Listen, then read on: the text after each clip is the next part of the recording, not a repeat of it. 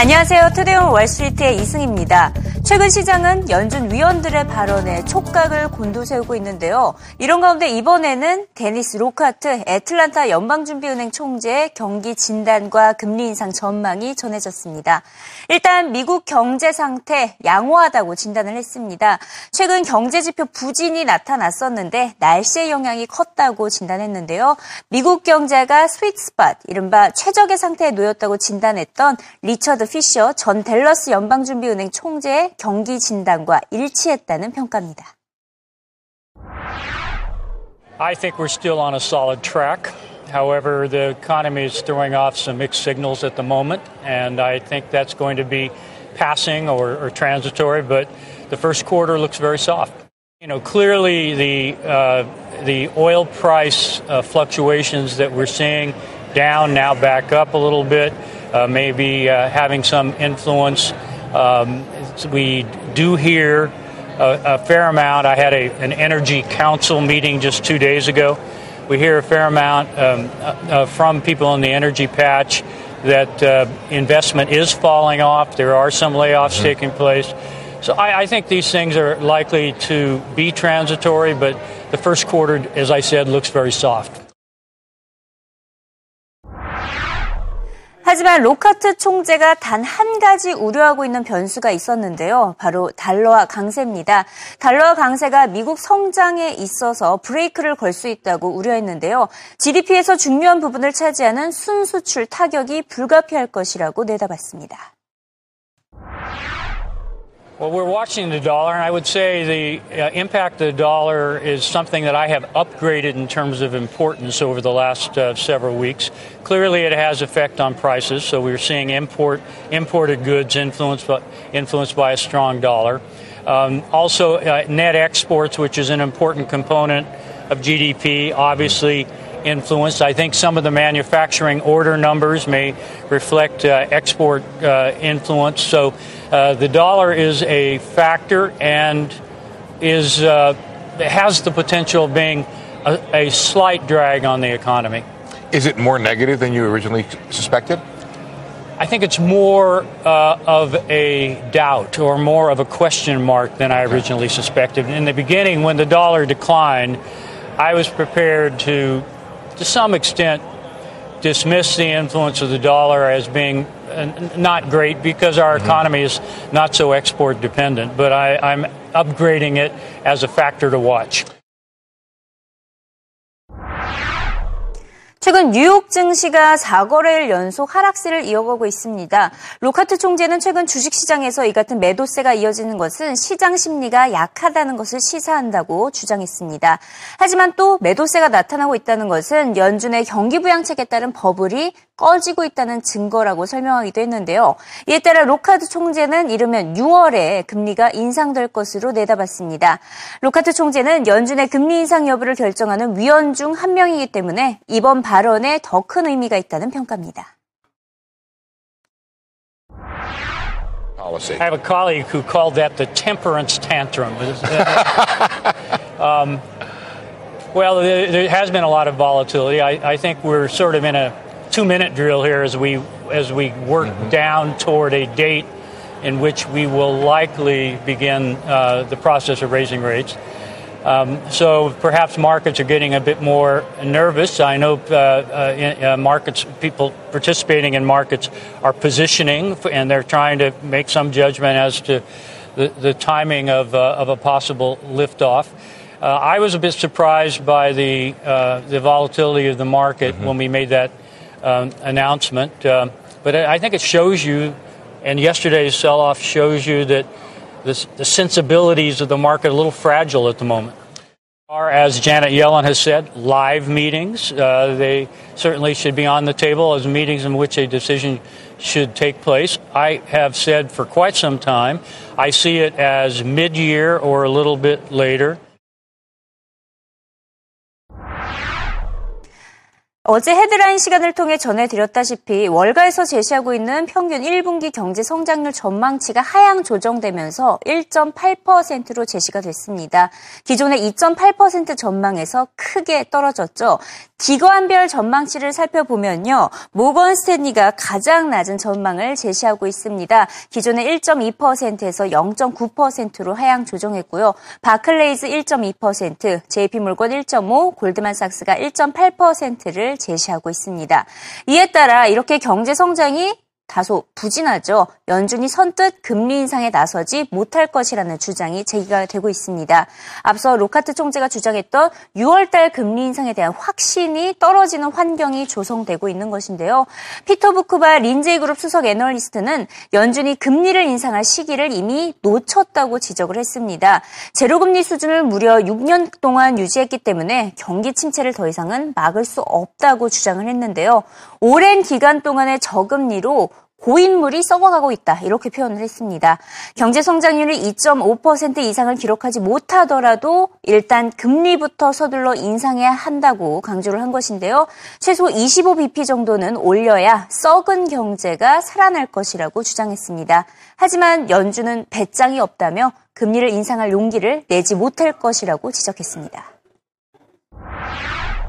Zero rates is just an unnatural rate six years into a recovery. But the problem is, is that GDP growth hasn't averaged more than two and a half percent. So they're stuck in this lackluster, mediocre type growth rate, not taking a look back and saying, you know, maybe our policy is not working, but not having the guts to raise rates, even 25 basis points. Rates went from five and a quarter to zero, stayed there for six years, and they can't even raise 25 basis points. The Fed needs to start the process. Even if growth is two and a half percent, zero is still abnormal. If, if they if the Fed funds rate was at 1.5%, which is basically the rate of inflation, you know, looking at the core, that would still be extremely accommodative. 한편 국제유가는 예멘을 둘러싼 지정학적 불안감이 커지면서 급등했습니다. WTI 가격이 전날보다 4.5%나 올랐는데요. 배럴당 51달러 선에서 마감을 했고요. 이슬람 순위파 중심의 사우디아라비아가 예멘의 시아파 반군을 상대로 공습을 앞세운 군사작전에 나섰다는 소식이 전해졌기 때문입니다. 예멘은 주요 산유국은 아니지만 원유 수송로가 놓여 있기 때문에 이 지역이 공습을 받으면 유가에 타격을 입을 수 있다라는 우려감이 반영이 돼서 유가가 상승을 한 것입니다. 또 순위파와 시아파 간의 싸움이기 때문에 예먼 사태가 예먼 안에서 멈추지 않고 중동 전체 이슬람 종파 전쟁으로 확대될 것이라는 우려감도 커지고 있습니다. 이번 사우디아라비아의 공격은 미국 정부도 앞서 지지를 했던 것이기 때문에 중동 지정학적 리스크가 단발성에 그치기보다는 한동안 시장을 계속해서 억누르게 될 것으로 보이는데요. 하지만 오브 아메리카 오브 아메리카는 더 큰 사태로 확산되지 않는다면 이번 예멘 사태가 원유 시장에 미치는 영향은 일시적인 현상에 그칠 것으로 내다봤습니다. Well, I think the uh, the main issue in Yemen is is whether it, the uh, the airstrikes that are, are being uh, uh done now by this coalition end up uh, resulting in a proxy uh, war between the, the, the two key powers of the Middle East. But, um, but I don't think Yemen as such has a lot of importance for the oil market.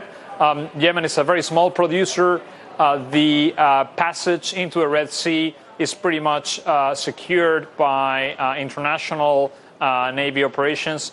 So uh, I, am not, I'm not very worried about physical supply disruptions coming out of Yemen. Uh, Saudi production of oil is quite far from Yemen. It's in the northeast of the country. Remember, Yemen is the southwestern part of the Arabian Peninsula. Both are, are pretty far apart. So I'm not too worried about this. The, the one concern I have is, is how this um, event uh, could potentially evolve into a broader conflict, but not at this stage.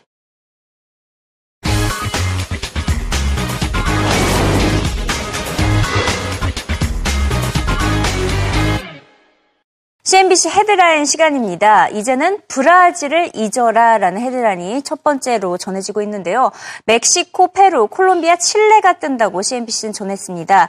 브라질 경제가 스태그네이션에 빠졌고 정치적 리스크도 커지고 있기 때문에 위기에 봉착했다라고 전하고 있는 것인데요. 하지만 다른 남미 국가 멕시코, 페루, 콜롬비아, 칠레 그리고 코스타리카가 향후 몇 년 동안 가장 빠른 성장세를 이어갈 것으로 내다봤습니다.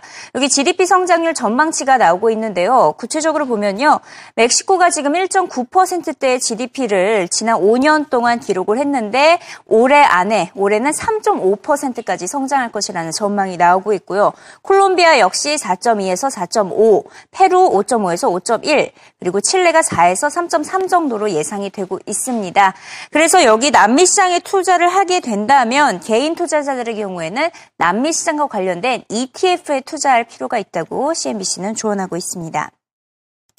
이번엔 기업 소식을 살펴보도록 할 텐데요. 페이스북에 뒤질세라 트위터도 새로운 앱을 공개했다라는 소식이 전해지고 있네요.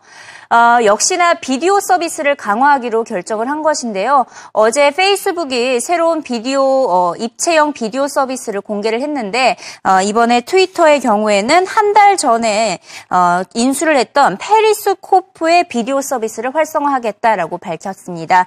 관건은 이제 비디오 화질에 달려 있다고 CNBC는 전했는데요. CNBC는 최근 IT 업체들의 비디오 서비스 강화와 핀테크 사업 진출이 가장 눈에 띄고 있다고 전하고 있습니다. 마지막으로 유럽 소식도 한번 짚어보도록 하겠습니다. 그리스가 코너에 몰렸다라는 헤드라인을 전하고 있네요. CNBC는 유로존 재무장관들이 그리스의 12억 유로 규모 재정에 대한 권리가 없다고 주장함에 따라 다음 달 9일까지 갚아야 하는 자금을 그리스 정부가 결국에는 마련하지 못할 것으로 내다봤습니다. 이처럼 그리스 위기감이 여전히 남아있는 가운데 하지만 주요국 경제 지표는 견고하게 이어지고 있습니다. 이번 달 독일의 IF의 기업 환경지수 가 예상치를 웃돈 107.9를 기록했는데요. 모건스테인은 무엇보다 독일 중심의 유로존 성장 모멘텀이 형성되고 있다고 진단했습니다. 유럽 중앙은행의 양적 완화 정책과 이에 따른 유로화 약세가 독일 경제 성장에 도움이 되고 있다고 설명했습니다. These numbers, uh, both the German IFO today and the PMIs for the Eurozone as a whole and Germany yesterday, suggest that momentum in terms of growth for the region as a whole, the euro area is strengthening. In fact, we believe that there are three tailwinds that are likely to sustain the eurozone recovery this year. Two are ECB induced because of the recent policy actions, including the start of the QE program. We have extra currency weakness. We have falling bond yields, so that means looser financial conditions. And the third tailwind is cheaper oil prices, which is the best of the two worlds from the perspective of a Eurozone consumer, they pay less when they drive to work in the morning and go back in the evening. It also keeps the central bank engaged because uh, uh, they may be afraid of not meeting their inflation targets. Because of these tailwinds, the recovery is gaining momentum and this is showing in the data.